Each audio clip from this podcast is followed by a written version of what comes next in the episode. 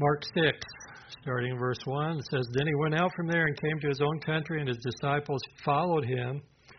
And when the Sabbath had come, he began to teach in the synagogue, and many hearing him were astonished, saying, Where did this man get these things? And what wisdom is this which is given to him that such mighty works are performed by his hands? Is this not the carpenter, the son of Mary, and brother of James, Joseph, Judas, and Simon? And are not his sisters here with us? So they were offended at him. And Jesus said to them, A prophet is not without honor except in his own country, among his own relatives, and in his own house. Now he could do no mighty work there, except that he laid his hands on a few sick people and healed them. And he marveled because of their unbelief. Then he went about the villages in a circuit teaching. So Jesus comes to Nazareth, his own country, and he teaches in the synagogue. Mark doesn't give us any content of what Jesus teaches. This may be the same event as we read about in Luke in chapter 4, where Jesus reads from the prophet Isaiah, or it may just be the same time period or visit. He may have been there more than one Sabbath day, you know, during this period of time. They may have been different visits, different events. We don't we don't have that information. Uh, but in both events, there's a very similar reaction by the people. And in, in Luke, they actually become violent. Uh, Luke chapter 4 and verse 16 is this other account uh, where it says, So he came to Nazareth where he had been brought up, and as his custom was, he went into the synagogue on the Sabbath day and stood up to read. Interesting, Jesus' custom was to attend synagogue, worship the Lord. And he was handed the book of the prophet Isaiah. And when he had opened the book, he found the place where it is written The Spirit of the Lord is upon me, because he has anointed me to preach the gospel to the poor. He has sent me to heal the brokenhearted, to proclaim liberty to the captives, and recovery of sight to the blind, to set at liberty those who are oppressed, to proclaim the acceptable year of the Lord. And then he closed the book, gave it back to the attendant, and sat down. And the eyes of all who were in the synagogue were fixed on him. And he began to say to them, Today this scripture is fulfilled in your hearing. So all bore witness to him and marveled at the gracious words which proceeded out of his mouth. And they said, Is this not Joseph's son? And so they went on, very similar vein to what we read here in Mark, uh, except they took him to a cliff and were going to toss him over the edge. And it says he passed through their midst and he was fine. But we're told that they are offended at him when he comes back home. They first of all are offended by his claims. They are flabbergasted by him, which means to be in intense shock, surprise, and wonder at him. They're surprised at his teachings and his wisdom. This is a kid who grew up in the neighborhood. Jesus apparently kept a low profile when growing up in Nazareth.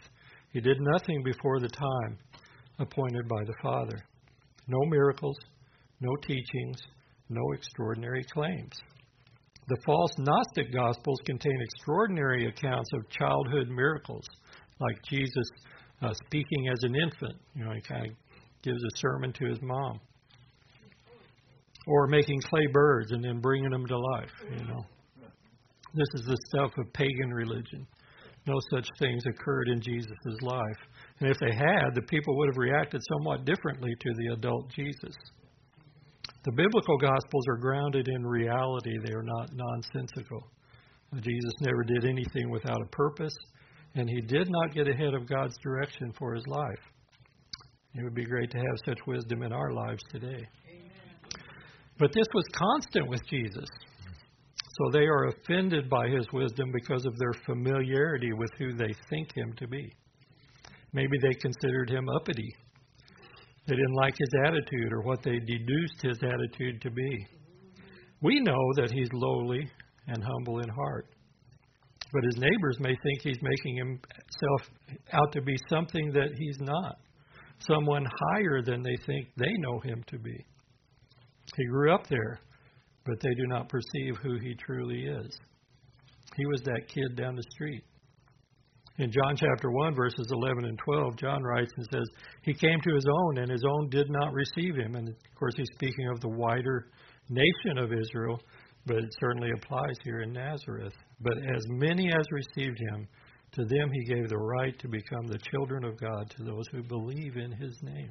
There's a, a birth that takes place as a child when a person places their faith in the name of Jesus, representing all that he is and all that he does.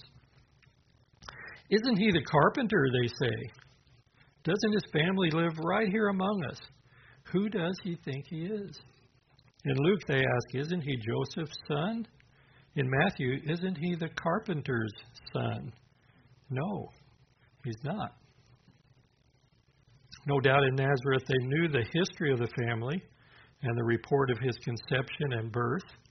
Apparently they didn't buy it. A virgin conception. Right. Maybe they considered it a good cover story. You know, she was pregnant before the proper time. So they refer to him as Mary's son. You know, this would have been good fodder for the gossip mills. Lane says the additional phrase, the son of Mary, is probably disparaging.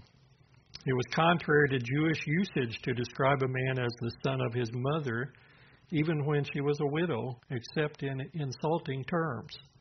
Rumors to the effect that Jesus was illegitimate appear to have circulated in his own lifetime and may lie behind this reference as well.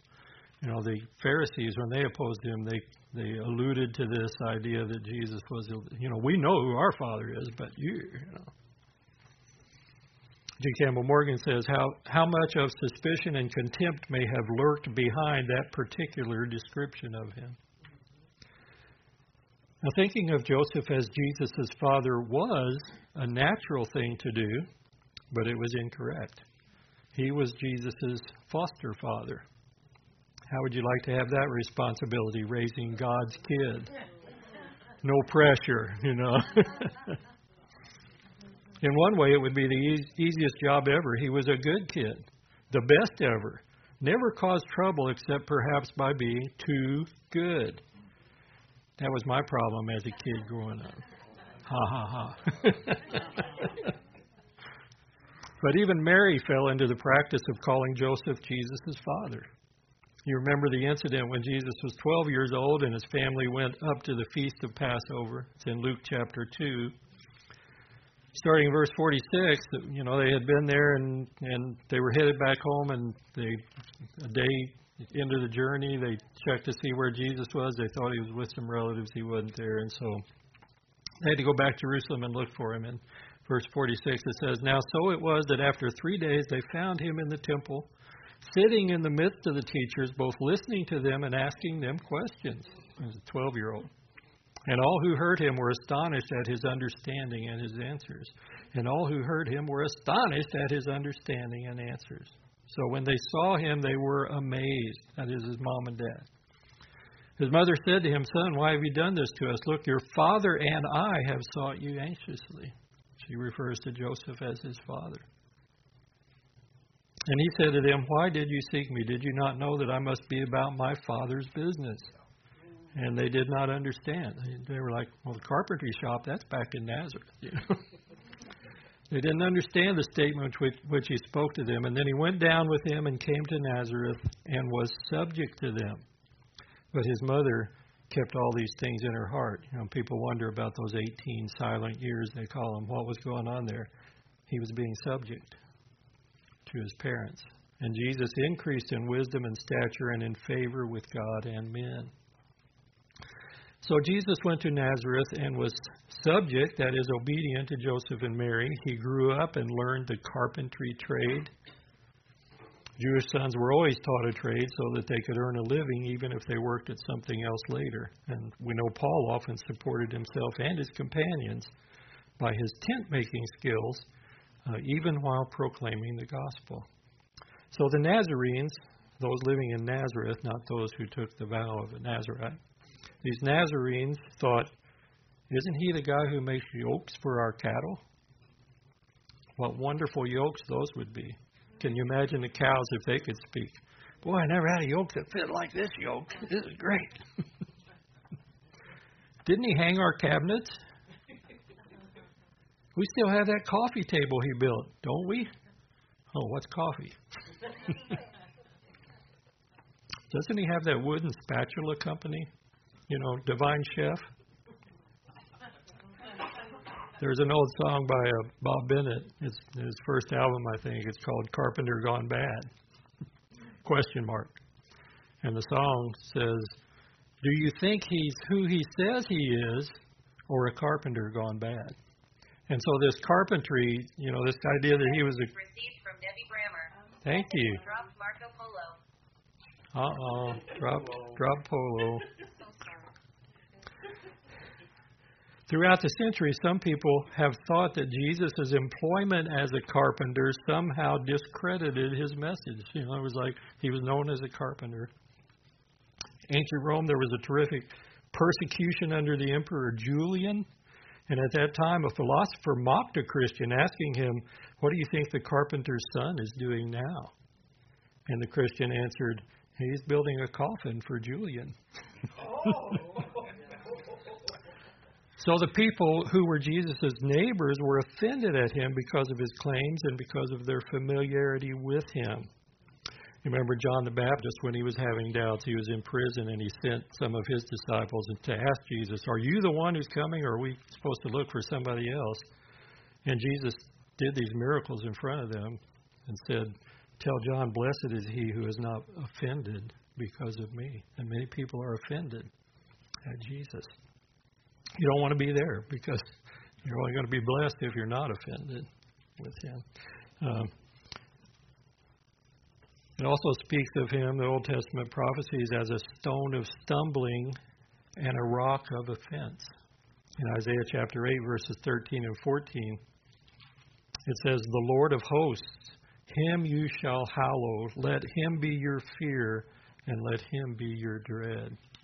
He will be as a sanctuary but as a stone of stumbling and a rock of offense to both the houses of Israel, as a trap and a snare to the inhabitants of Jerusalem. He was a stumbling block because they couldn't perceive who he was, the claims he was making. But it says he will be a sanctuary. He was a sanctuary for those who believed in his name. This rejection by family and friends is also the case with many who are converted to faith in Jesus. Their friends or family know their past and their background. They aren't ready to accept that such a change is genuine. Give it time, it'll wear off. It's another fad like the last 10 or 20. Let's wait and see what's next.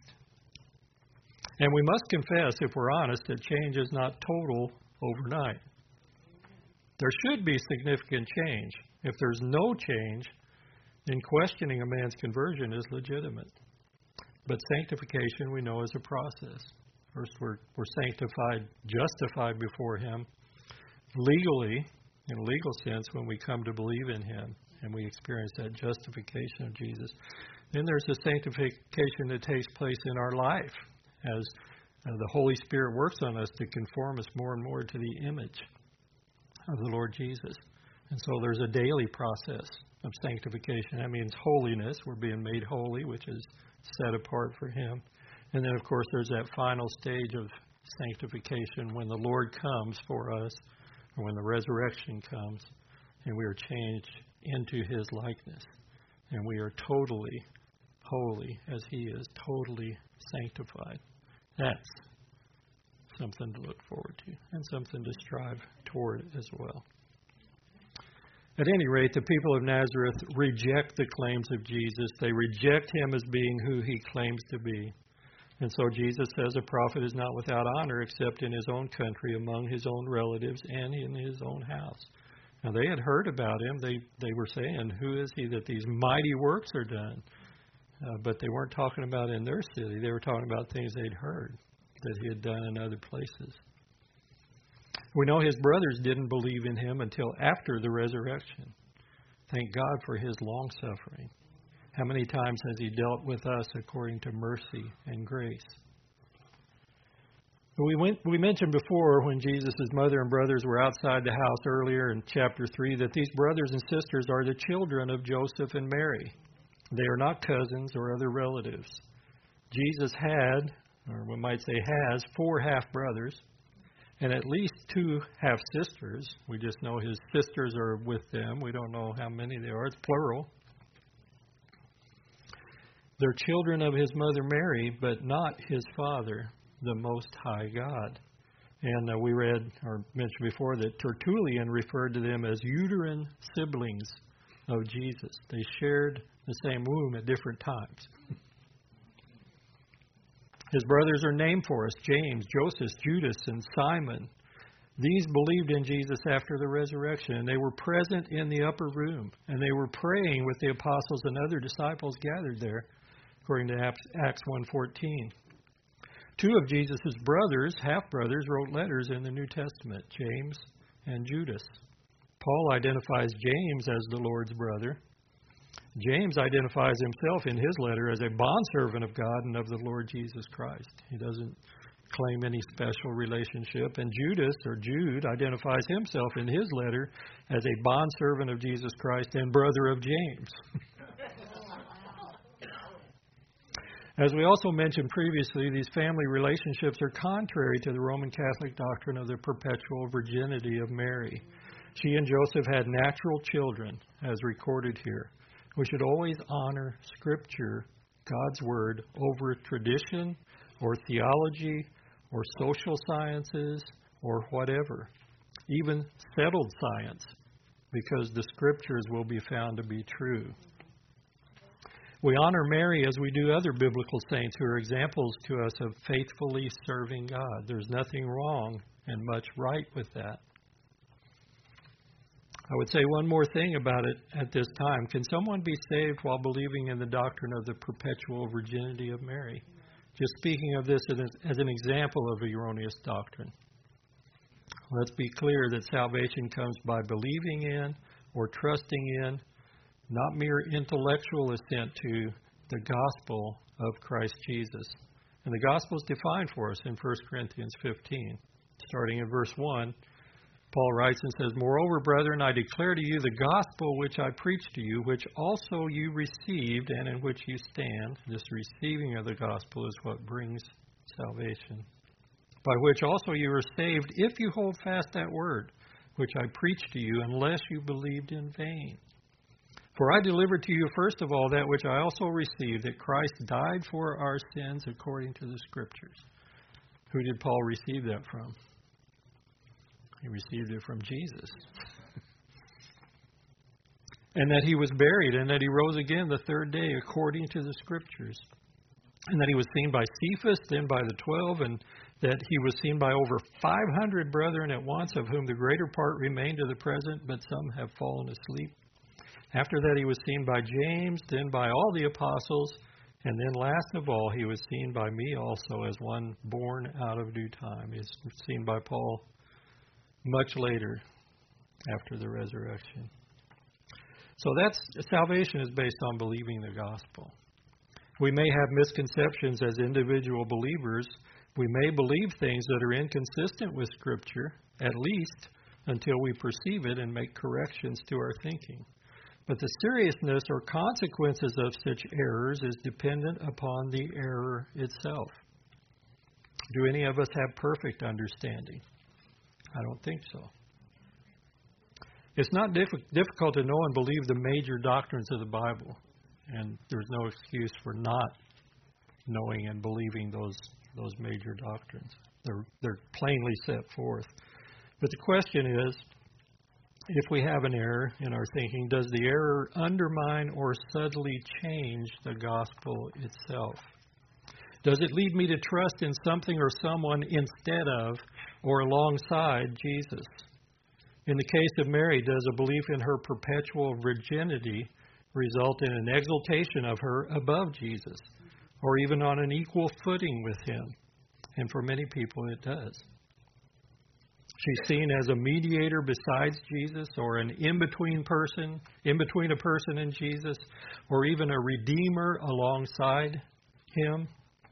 And this is serious error indeed and a critical spiritual problem.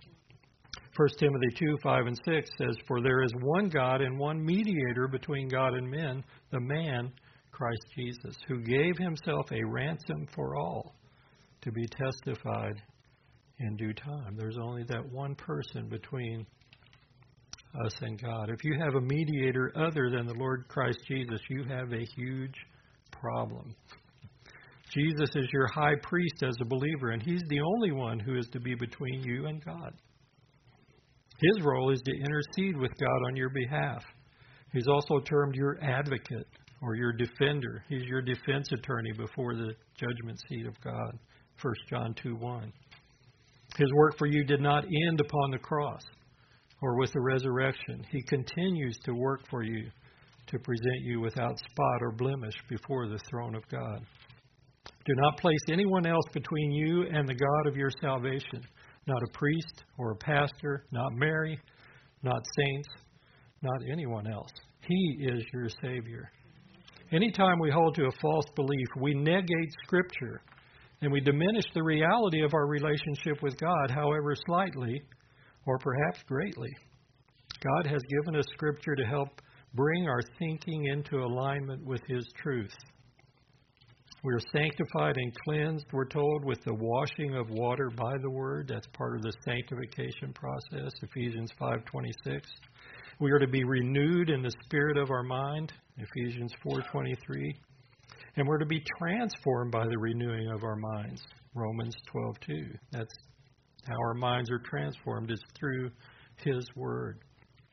Um, I remember years ago we listened to Barry McGuire in the second chapter of Acts, and we went to a concert once over in Carbondale. This was ancient history. I was young, and so uh, we were there, and he was talking. This was recorded as well in one of the other venues where they played. But he's talking about being brainwashed, you know, and the people telling him, "Oh, you Christians are all brainwashed." And Barry said, "Yeah, that's right." He said, "I needed something to wash my brains." So we get that renewing of our minds through bringing our thinking, our minds into into alignment with the scriptures. So correct doctrine, which means what the Bible teaches, is vitally important, but it alone is not enough. I was reading something by D. Martyn Lloyd-Jones recently, and he said, The man whose doctrine is shaky will be shaky his whole life. There is nothing so fatuous, that's the word I had to look up, Nina knows the definition. No. no.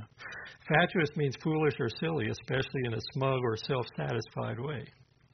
There is nothing so fatuous as the view that Christian doctrine is removed from life. There's nothing which is more practical. He said, I always find that those who are driven with every wind of doctrine are those who are too lazy to study doctrine.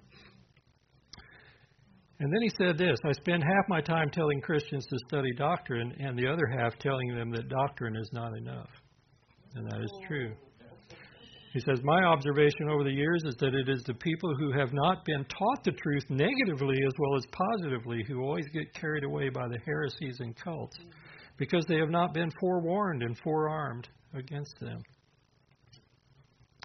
So, correct doctrine. It's very important. It's essential, even, but it's not enough in itself. Doctrine gives us knowledge of God, knowledge of Jesus, knowledge of the gospel, but it is not the same as putting faith in that gospel. Some trust in their doctrine rather than trusting in the person and work of Christ Jesus. Are we trusting in doctrine or the giver of the doctrine? Doctrine alone cannot save. Only Jesus can save. Doctrine points to Jesus, for salvation. It directs us as how to put our trust in Him. You learn who this Jesus is from the teaching of the Bible or doctrine. But doctrine alone cannot save. Only the Jesus you learn about by doctrine can save. Now, this can become a vicious cycle if you're trusting in doctrine and not in the giver of the doctrine. How do I know when it's enough? Have I believed enough doctrine? Have I found enough of it? But it is a blessed cycle a comforting cycle if you're trusting in Jesus and learning from the teachings that He gives. You know Jesus even if you know little else. A new believer knows Jesus. Non believers who study and know well what the Bible teaches do not know Jesus. They can spiel off for you all the doctrine that the Bible says, but they don't believe it and they don't know Jesus. The Pharisees trusted in their doctrine rather than the author of the doctrine. But of course, their doctrine was not based on the scriptures alone as it should have been, but also on their traditions and suppositions. And this resulted in severe conflict with Jesus, the giver of doctrinal truth, to the point of them plotting and securing his execution. Someone can emphasize doctrine in an ungodly way, using it to exalt themselves as superior, just as many of the Pharisees did.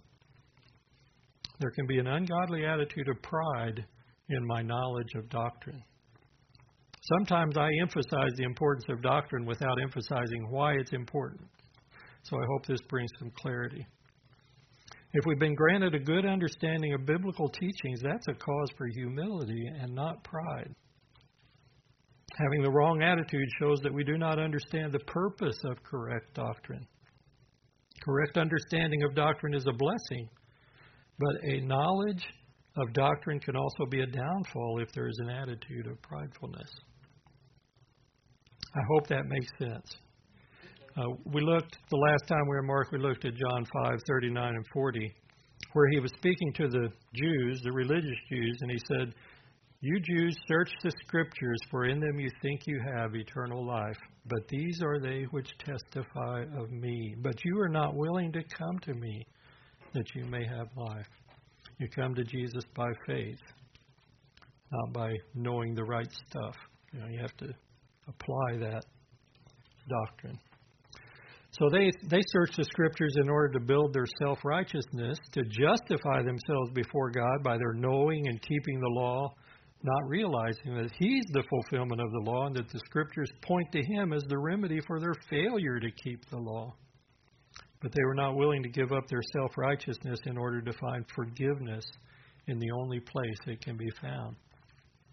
1 Corinthians 8, verses 1 and 2, Paul writes about knowledge, and he's speaking of knowledge of idolatry and idols.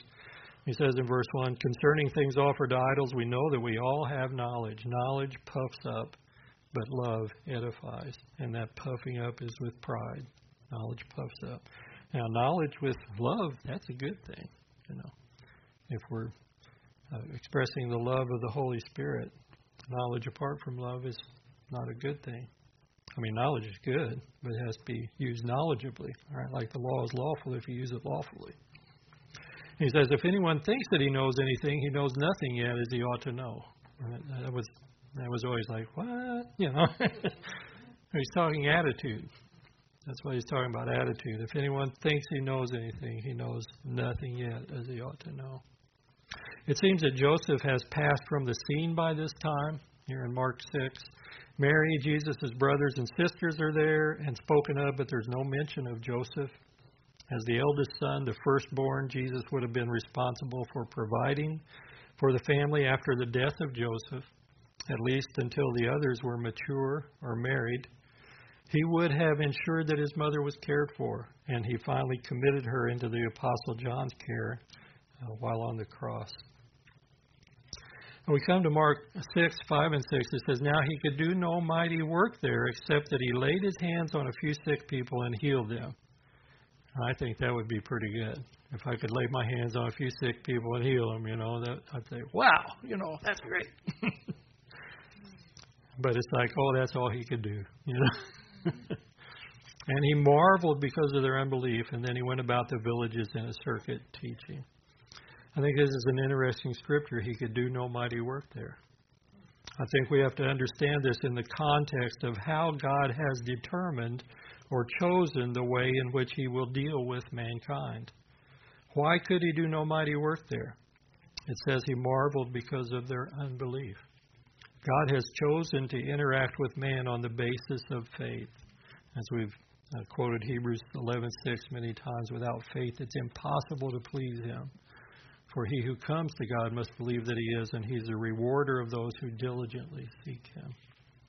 We must say that it's not exclusively so that he only deals with us on the basis of faith. God is gracious, and many times he meets our needs when there is an apparent lack of faith on our part. Sometimes we're surprised by God's answer, answer to prayer. We weren't really expecting it. I mean, consider Zacharias and Elizabeth, parents of John the Baptist. Zacharias is an old man. He goes into the temple to burn incense, chosen for this task, and there's the angel Gabriel standing there telling him, and what's he say to him? Your prayer has been answered. Your prayers have been answered, Zacharias.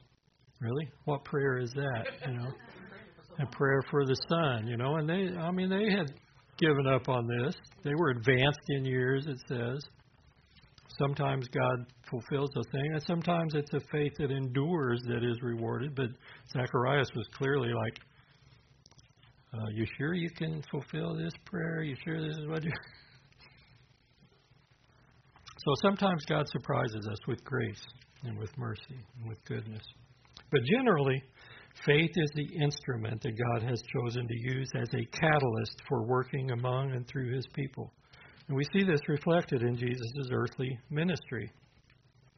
Mark says he could do no mighty work there. But let's be clear again Jesus could do anything he desired to do at any time. But he only did those things the Father commanded that he do. There's no limit to his power or his ability. Jesus spoke often of faith, encouraged the people to have faith in God, marveled at their lack of or little faith. This is the usual, or we might say approved method of relating to and following God.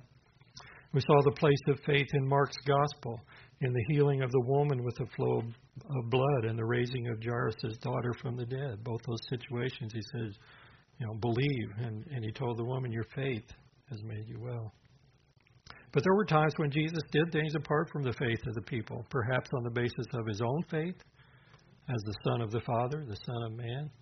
He calmed the storm apart from anyone else's faith. They, they certainly, when they woke him, they weren't expecting that. They were, I think, they were probably thinking he could help bail, or you know, we know he's a carpenter, but maybe he could do a little bit with an oar, you know, or something. He raised the son of the widow of Nain and also Lazarus apart, apart from the faith of anyone else. He cast out the legion of unclean spirits apart from anyone's expectation. He can do anything he wants, anytime he wants. But he only does those things that the Father directs him to do. Someone has said of Jesus not doing any mighty work in Nazareth, uh, quote, this was in respect to God's principle of partnership with man. God may work with no belief, but not with unbelief. And again, God may work with no belief, but not with unbelief.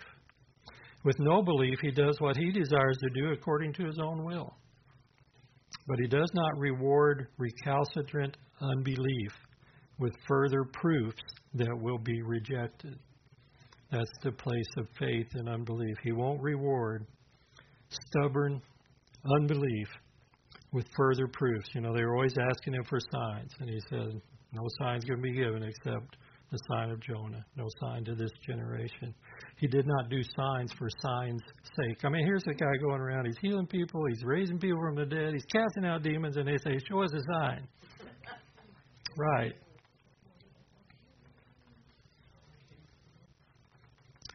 So the Lord knows each person individually, and He deals with each of us in exactly the right way. God's dealings with man are tailored to the individual, not one size fits all. And so Jesus did not do many miracles, signs, or healings when the people were walking in unbelief, as here in Nazareth. This is a self limitation by Jesus and not an intrinsic limitation. Matthew's account says it this way, Matthew 13:58. Now he did not do many mighty works there because of their unbelief. He did not because God desires faith on the part of man. And again, generally, this is God's basis of ministering to his people. There's a great message by Pastor Chuck Smith called Unbelief the Thief. You probably still get it on the word for today. Maybe a cassette tape. I think they're all online now. Unbelief is a robber or a burglar stealing blessings from God's people that they would otherwise enjoy and not just mighty works or healings, but also peace and rest, even joy and love. All the fruit of the Spirit love, joy, peace, long suffering, kindness, goodness, faithfulness, gentleness, self control. It is by faith in Him that we find our rest, that we enjoy His fruit. We won't find it in the world. We won't find it in our health or prosperity because they will depart at some point. There was a story told about a guy who was always eating right and working out, and he was just a total healthy specimen. And at the end of his life, he was in the hospital, and he was embarrassed because here he was dying of nothing.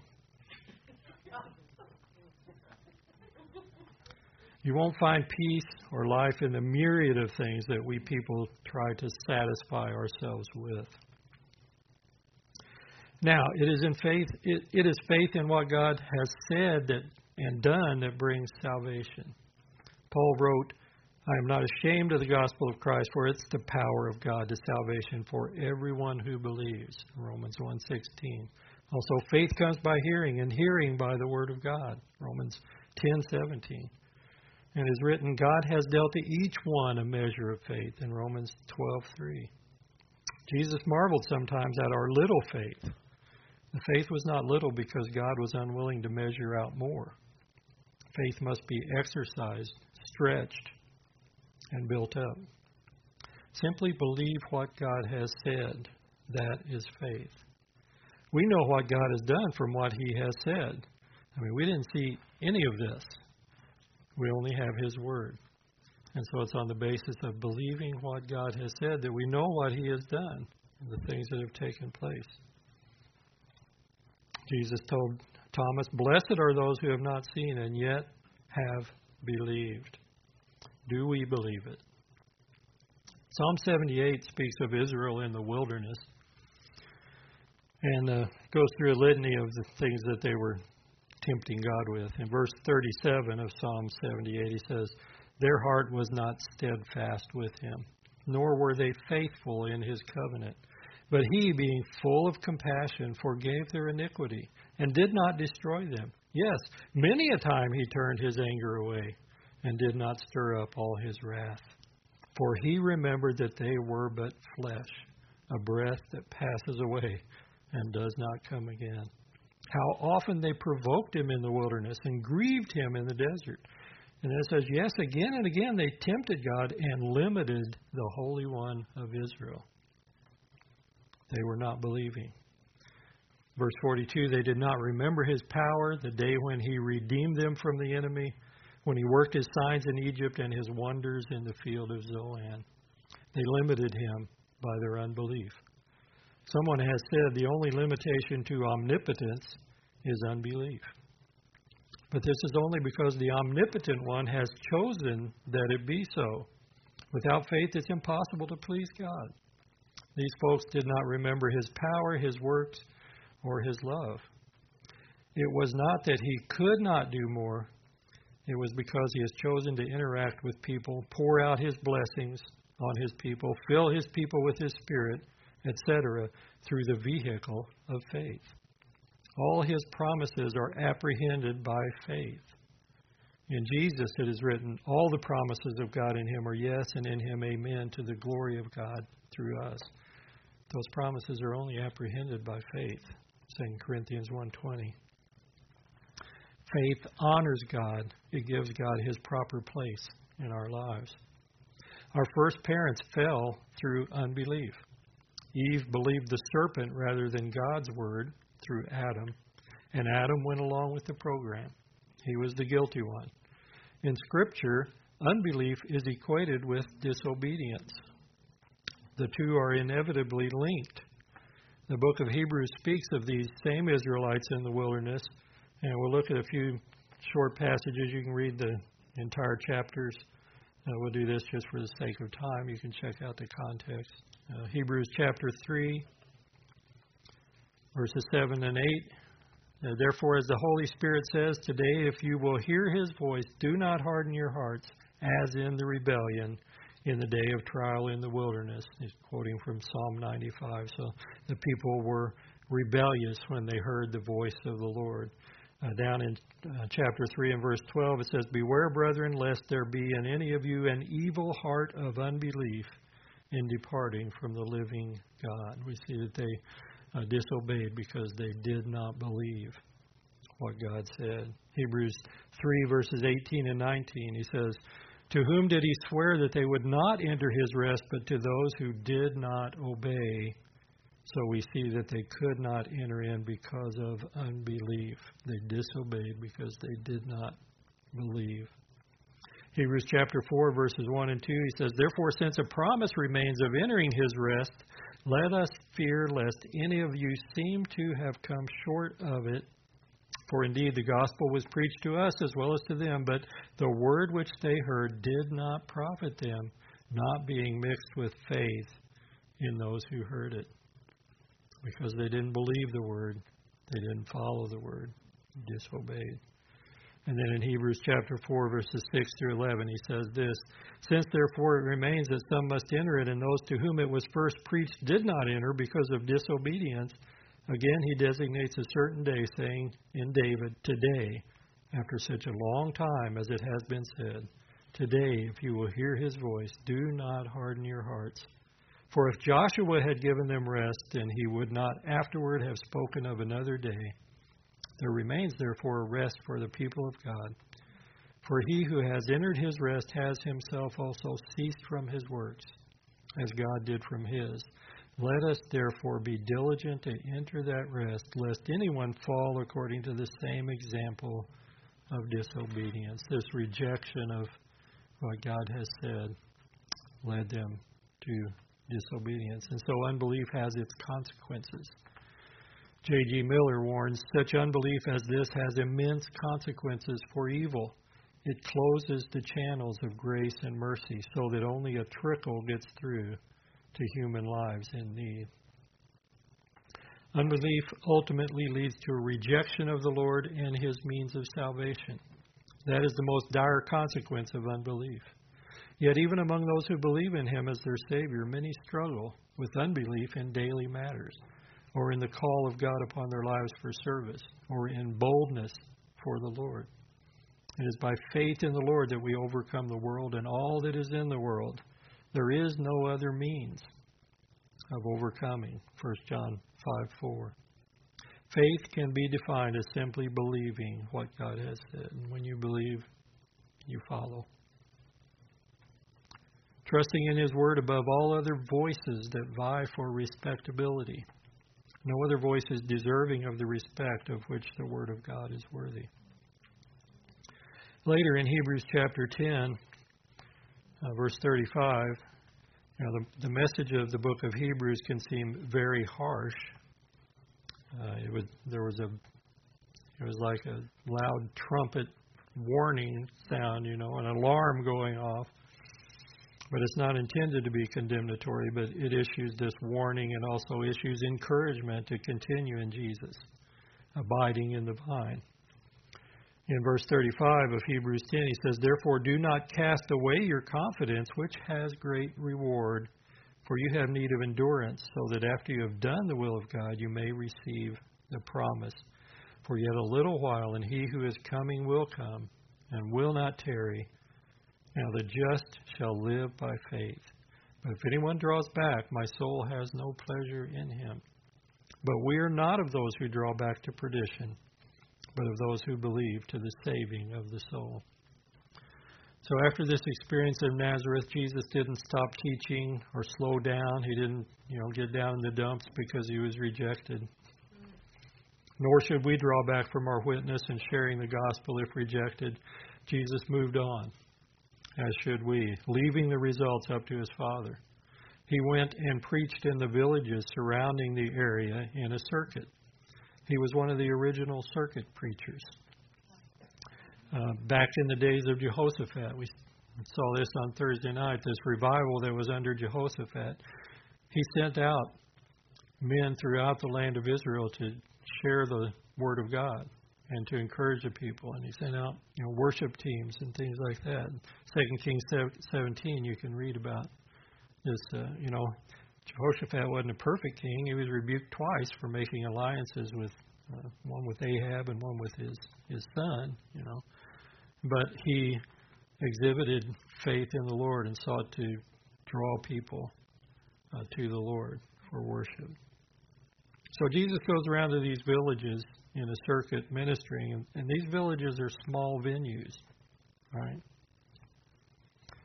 Uh, one of my favorite music groups is the Lost Dogs.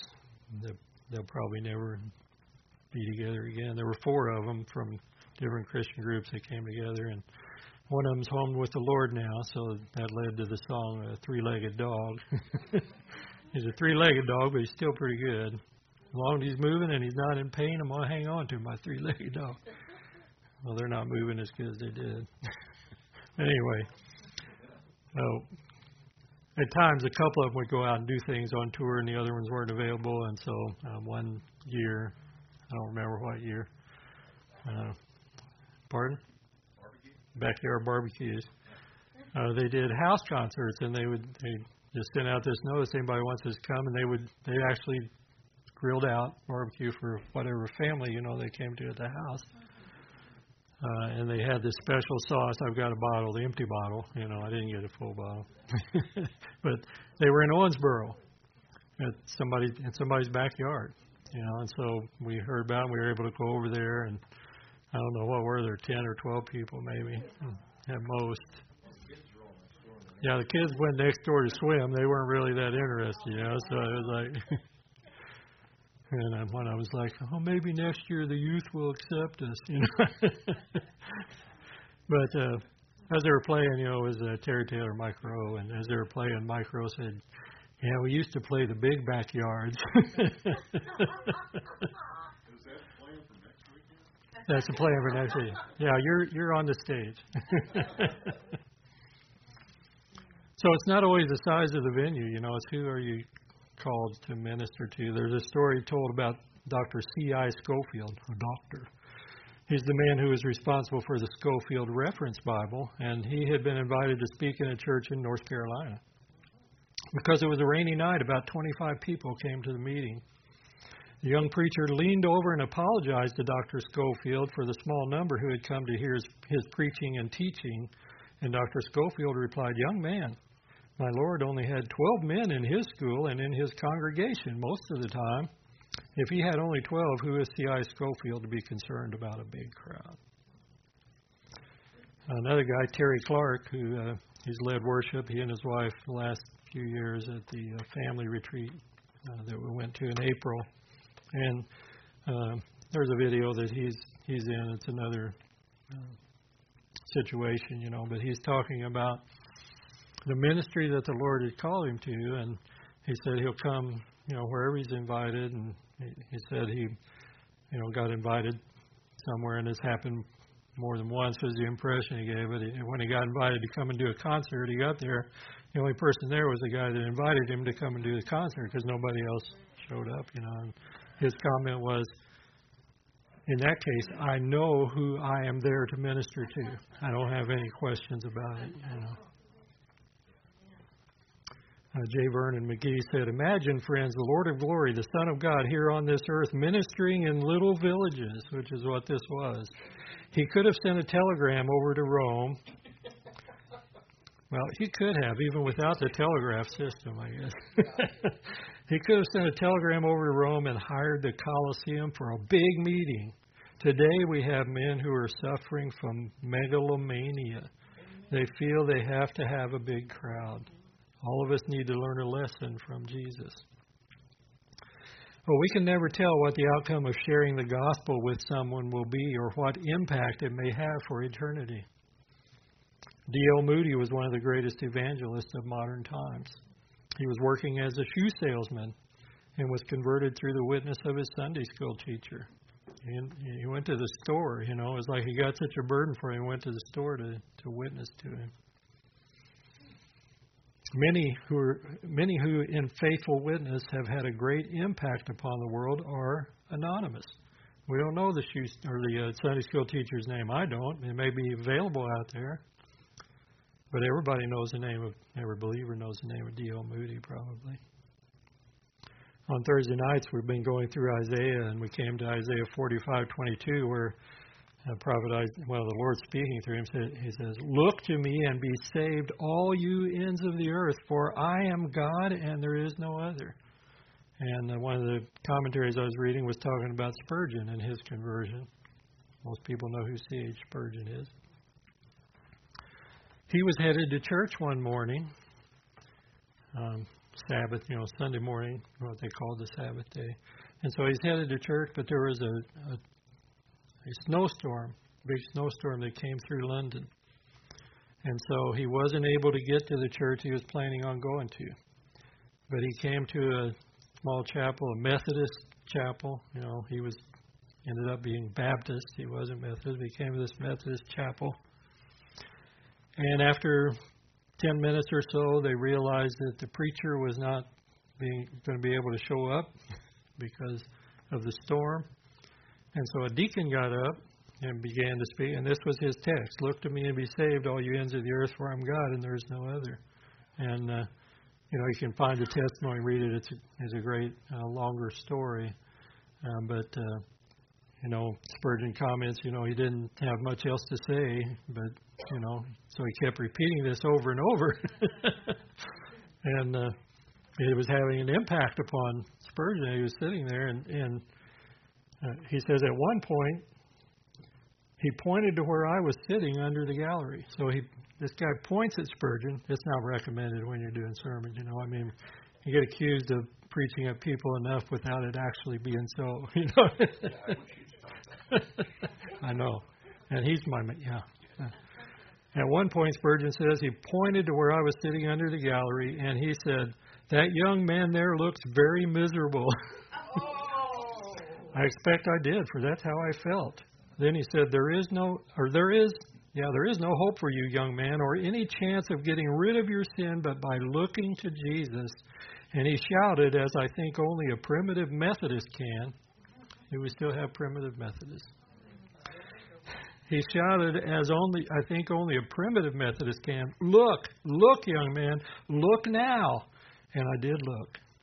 As I went home, it seemed as if all nature was in accord with that blessed deliverance from sin which I had found in a single moment by looking to Jesus Christ. You know, C.H. Spurgeon may have been the, the first um, megachurch pastor. Thousands of people in that tabernacle, I think up to 8,000 or something. And he must have had some lungs that I didn't get, you know, because they could, it didn't have the amplification systems and people could hear him. But who's this deacon? Anybody know the deacon?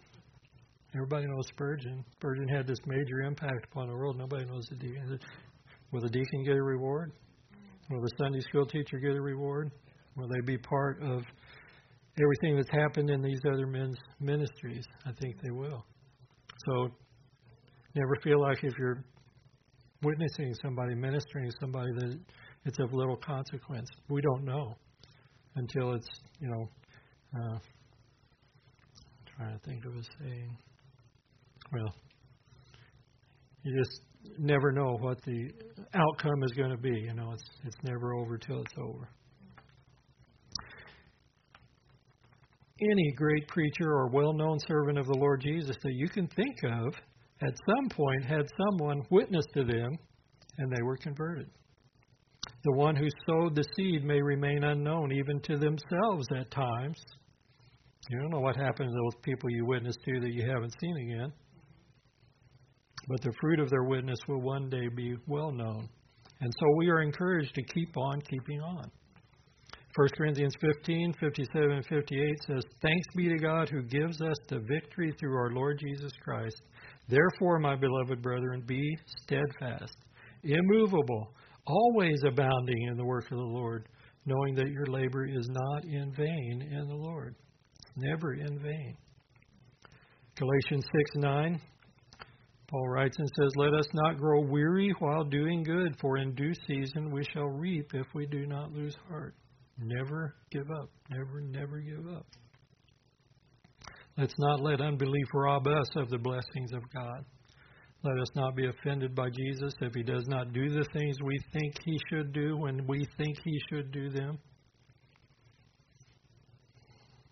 Let's just have simple faith in the Lord, believe what he says, and act upon what he says.